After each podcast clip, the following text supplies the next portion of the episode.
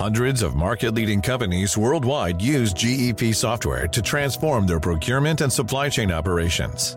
Why? GEP software, built on GEP Quantum, the AI powered low code platform for procurement, supply chain, and sustainability, helps businesses achieve impressive new levels of resilience, sustainability, and competitiveness. GEP software helps companies drive real digital transformation and achieve amazing results. GEP.com.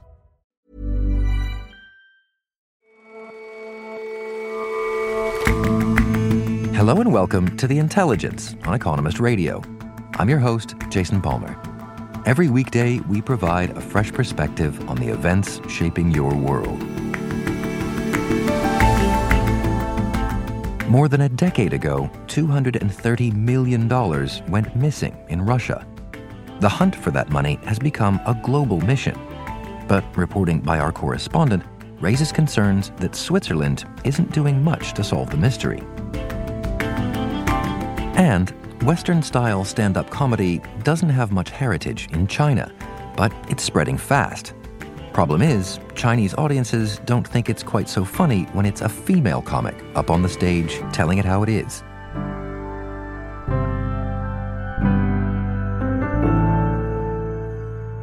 First up, though, Senators, how say you? Is the respondent Donald John Trump guilty or not guilty? the precise vote count had been in question, the outcome all but assured. Few expected that Donald Trump's impeachment for inciting the mob that stormed the Capitol last month would lead to a conviction. And so, on Saturday, the former president was cleared. It is therefore ordered and adjudged that the said Donald John Trump be, and he is hereby acquitted of the charge in said article. Democrats were quick to share their disdain for the outcome. What we saw in that Senate today was a cowardly group of Republicans who apparently have no options. This was about choosing country over Donald Trump. And 43 Republican members chose Trump. In a statement, President Joe Biden referred to this sad chapter in our history, calling it a reminder that democracy is fragile. Seven Republican senators joined every Democrat in voting to convict Mr. Trump. That makes it the most bipartisan such vote in American history. Yet it was still 10 senators shy of the two thirds majority required for a conviction. It was the last scene of the last act in the roiling drama that was the Trump presidency. But that's not at all to say that there isn't more drama in store. So on Saturday, we saw a second attempt to convict President Trump defeated. But this one was very different from the first, and I think it will have real repercussions. Edward Carr is the deputy editor of The Economist. The case that the House managers were trying to make was that this was an absolutely fundamental attack on democracy. A sitting president objecting to a fair result in an election had tried to overturn that result by setting a violent mob on Congress. We're going to walk down to the Capitol.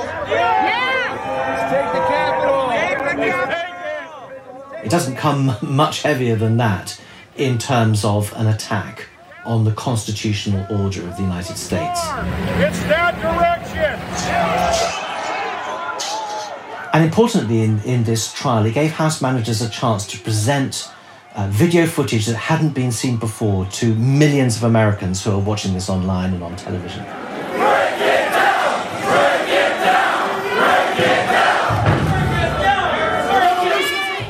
These videos that were often shot by the members of the mob themselves show really harrowing and disturbing details of what was happening inside Congress at the time.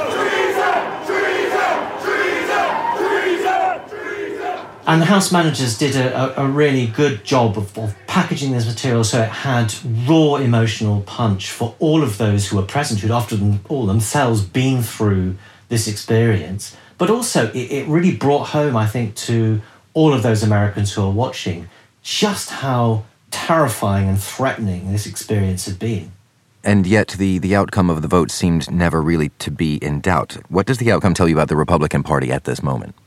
I do think it's important that the reason why at least some Republicans voted to acquit President Trump was that they felt that the procedure of impeachment against someone who'd already left office was unconstitutional. And they didn't contest that the actions themselves were shocking and appalling and that he bore responsibility. And there was no one more important than this than the Senate Minority Leader Mitch McConnell, who, having voted on what he said were narrow constitutional grounds to acquit, gave an absolutely blistering condemnation of everything that uh, President Trump had done after the election. President Trump is practically and morally responsible for provoking the events of the day.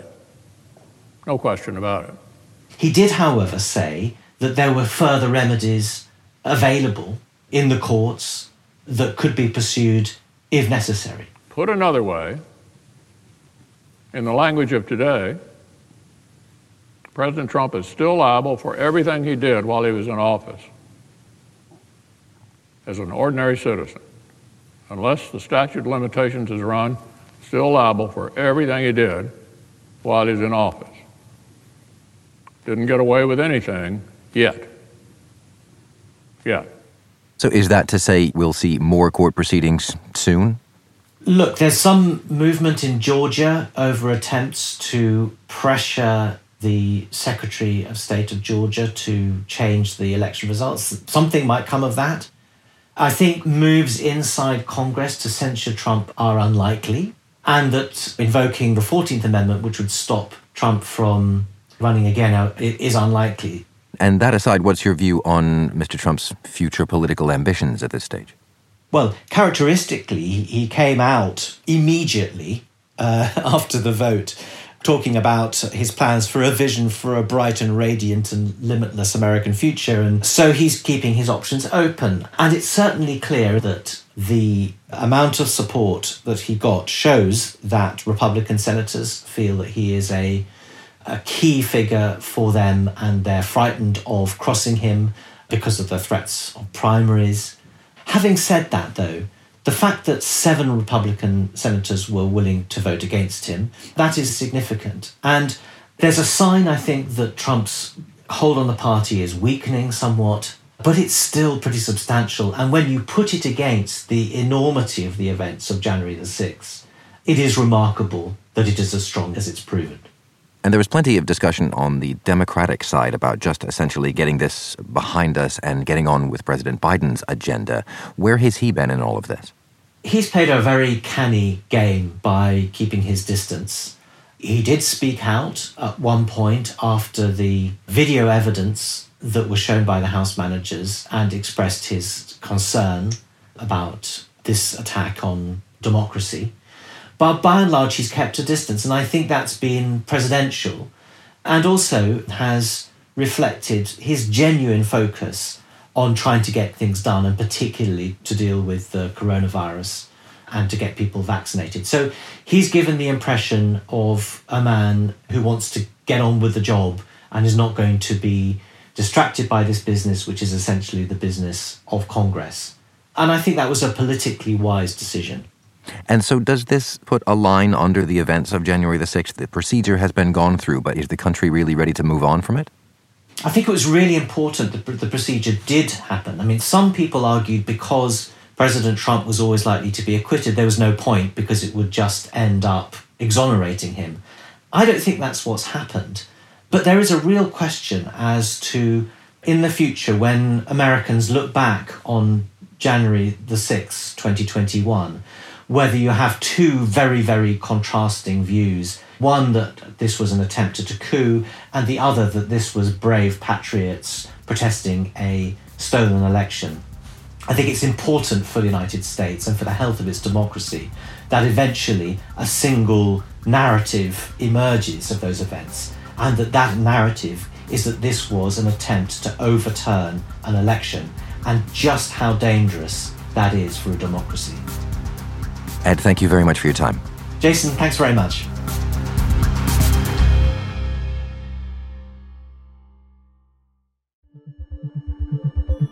a new podcast from The Economist launches today. It's called The Jab. It'll unlock the science, the data, and the politics behind the most ambitious inoculation program the world has ever seen. So I'm in the bowels of the Jerusalem basketball arena, Israel's biggest indoor sports venue, which has been transformed into a massive vaccination center.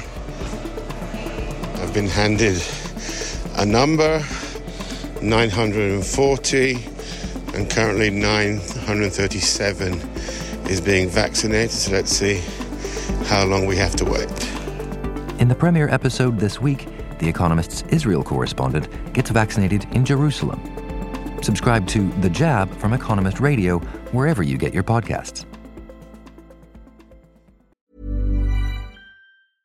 Hey, I'm Ryan Reynolds. Recently, I asked Mint Mobile's legal team if big wireless companies are allowed to raise prices due to inflation. They said yes. And then when I asked if raising prices technically violates those onerous two year contracts, they said, What the f are you talking about, you insane Hollywood ass? So to recap, we're cutting the price of Mint Unlimited from $30 a month to just $15 a month. Give it a try at mintmobile.com slash switch. $45 up front for three months plus taxes and fees. Promo for new customers for limited time. Unlimited more than 40 gigabytes per month. Slows. Full terms at mintmobile.com.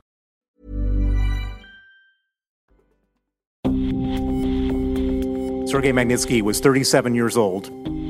He left a wife and two children. In 2009, a Russian lawyer named Sergei Magnitsky died in prison I got the news of his murder morning of the um, 17th, and I've made it my life's work since then to get justice for Sergei Magnitsky. He'd been investigating the $230 million theft of a tax refund. It was meant for an investment firm called Hermitage Capital Management. In the years since, the firm's boss, Bill Browder, has worked to expose the corruption and theft that led to Mr. Magnitsky's death an effort that included congressional testimony in 2017. Unfortunately, justice was impossible to get in Russia. They circled the wagons and exonerated everybody involved, gave promotions and state honors to the people who were most complicit. So I sought justice outside of Russia. The $230 million was spread all over the world, with many countries reacting by passing new laws and trying to reclaim it. But in Switzerland, where a criminal complaint was opened a decade ago over suspicious money in two accounts, little progress has been made. In fact, the Attorney General's office announced at the end of last year that it planned to close the investigation and return money that's been held in Swiss banks. But reporting by The Economist suggests the case might not be as open and shut as the authorities say it is, raising questions about the country's efforts to clean up its act when it comes to money laundering. The Swiss authorities say the link between the sums suspected of being laundered in Switzerland any offence committed abroad has to be established with a sufficient degree of certainty. And what they say is that that was difficult to do in this case and that therefore they were justified in, in closing the case. Matthew Valencia is The Economist's deputy business affairs editor. However, in documents that I saw that, that we saw at The Economist, cast doubt on that. And these include transcripts of court hearings, of rulings from Switzerland, from a number of courts. And they raised some pretty disturbing questions about the Swiss investigation, about the integrity of the investigation. How so? What, what do you mean? What questions does it raise? Well, the Swiss case was overseen by the Attorney General, a guy called Michael Lauber. And there were a number of other people involved. One was the lead prosecutor in the case. He brought in a Swiss police officer who had particular expertise in Russia. We call this gentleman Victor K. I should explain that that's not his real name. We call him that because we weren't able to identify him by his actual name. If we'd done that, we would have fallen foul of the privacy laws in Switzerland. These three officials were involved in the case, and there were various suspicious goings on. To give just one example, in 2014, the three of them were pictured on a boat on a lake in Siberia, Lake Baikal. And that trip, it transpires, was hosted by a very senior prosecutor from Russia, a guy called Saak Karapetyan. Now, he was later implicated in efforts to sabotage money laundering investigations, including one related to the Magnitsky case. You say that's just one example of suspicious behavior, implying that there, there's more in this complex case. Yeah, there were plenty of examples of rather strange looking activity. So, documents that we obtained showed some odd behavior, particularly from Victor K., the police officer. So, for instance, in 2014, he went on a boar hunting trip with the Russian prosecutor, with Karapetyan. Then, a couple of years later, 2016, they were off on a trip again. This time, they went bear hunting in far eastern Russia. And that was a trip that was paid for by a Russian oligarch, as was at least one other of the trips that Victor K made. Another strange happening was when Victor K came back from one of his trips, he met with a veteran Swiss politician, a guy called Andreas Gross. Now, Gross had written a report for the Council of Europe on the Magnitsky case, and this report was very critical of the Russians. And Gross talked to me about his meeting with Victor K, and he said that he'd agreed to go and meet him because he thought that the policeman wanted his help. But when he got there, it turned into a kind of interrogation that lasted all day long. And he told me that it felt like K was more of a Russian investigator than a Swiss one. So Victor K is hanging out with a Russian prosecutor on trips funded by a Russian oligarch and then putting the screws to a Swiss politician who's essentially trying to investigate the same kind of case. I mean, what did Victor K's bosses, the, the Swiss authorities, say when he came back from this trip?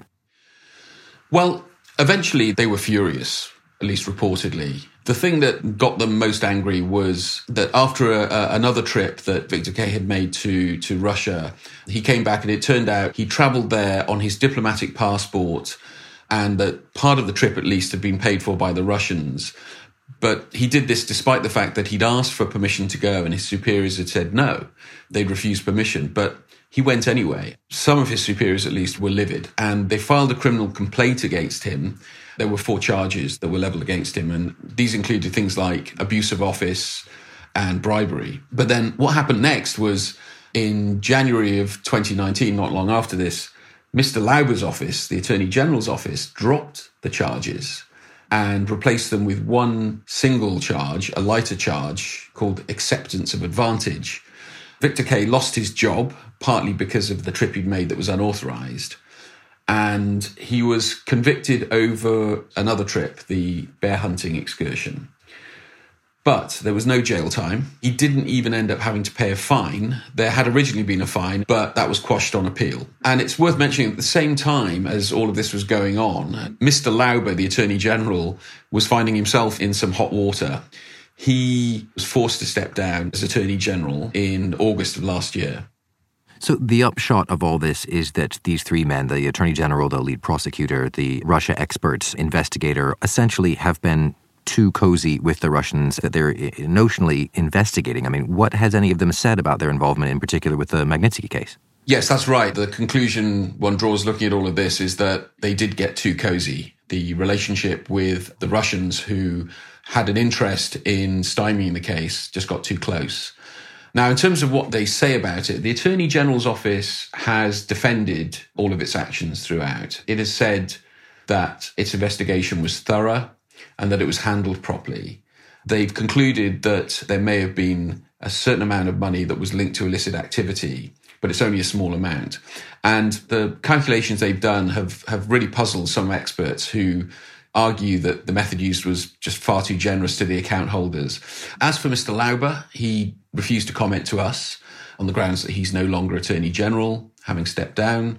Victor K did not respond to questions. We contacted him multiple times and didn't receive any comment. And I should add, on top of that, we did try to get comment from the Russians, from the prosecutor's office there, and that was met with silence. What about apart from the Magnitsky case and, and the sense that people may have of Swiss propriety and neutrality in light of all this? Yeah, well, I think the case raises some very interesting questions about Switzerland more broadly and its reputation in the world. You know, it's the biggest market in the world for offshore private wealth. Of course, it, it's long had a reputation as somewhere that foreigners with lots of money can park it. Some of that money is is perfectly legitimate, some of it not. There have been many cases in the past where it transpired that um, dirty money was parked in in Swiss banks. There's been this sort of tentative cleanup going on for a decade now. And the Magnitsky probe and the fact that it, it turns out to have been so compromised really doesn't help that. In my view, it, it seriously undermines those efforts. Matthew, thank you very much for joining us. Thank you, Jason.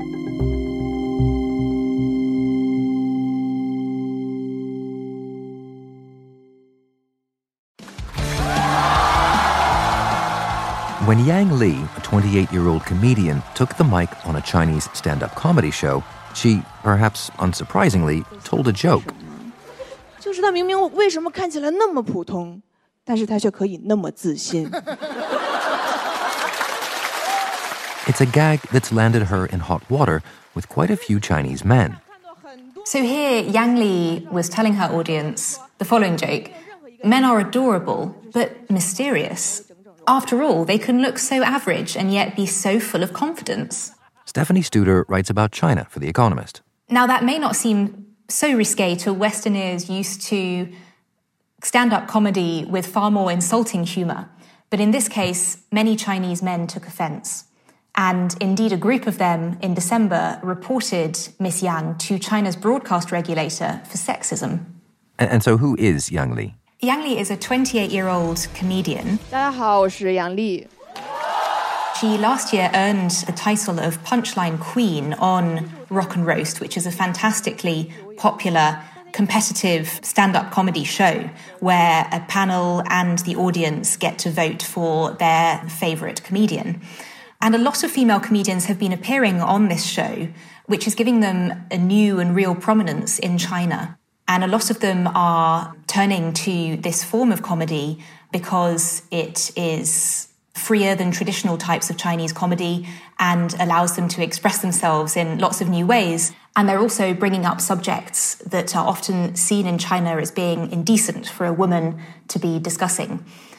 But male audiences are now unhappy about becoming the butt of the joke. And so, why stand up comedy then as that kind of outlet? Well, this is a relatively new form in China, um, an import from the West. China has got its own traditional forms of comedy. The best known is xiangsheng, a witty and sometimes bawdy conversation between two male comedians that began in the mid 1800s. And for the first decades of its existence, um, women were not even allowed to sit in as spectators. Today, that form has been revived with a younger generation of comedians, still mostly male.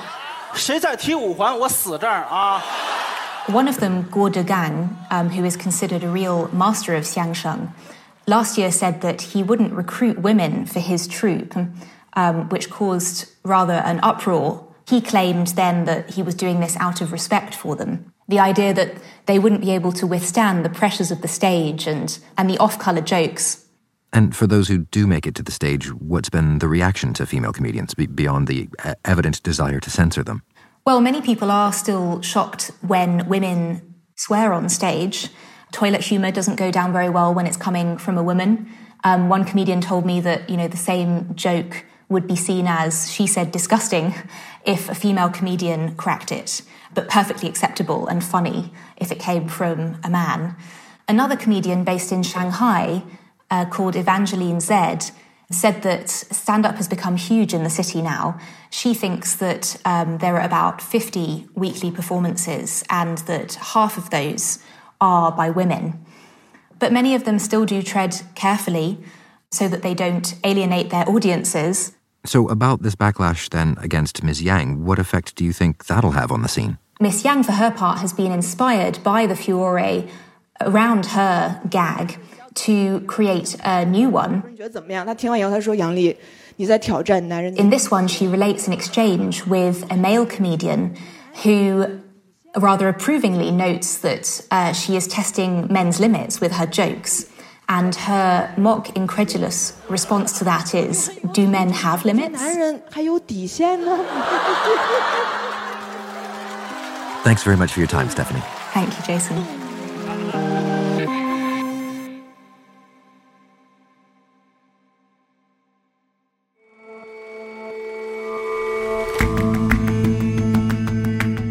That's all for this episode of The Intelligence. If you like us, leave us a rating and a review. And see you back here tomorrow.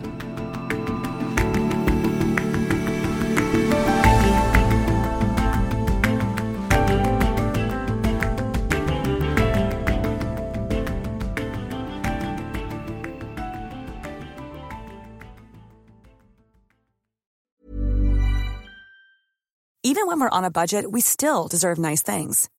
Quince is a place to scoop up stunning high end goods for 50 to 80% less than similar brands. They have buttery soft cashmere sweaters starting at $50, luxurious Italian leather bags, and so much more. Plus, Quince only works with factories that use safe, ethical, and responsible manufacturing. Get the high-end goods you'll love without the high price tag with Quince. Go to quince.com/style for free shipping and 365-day returns.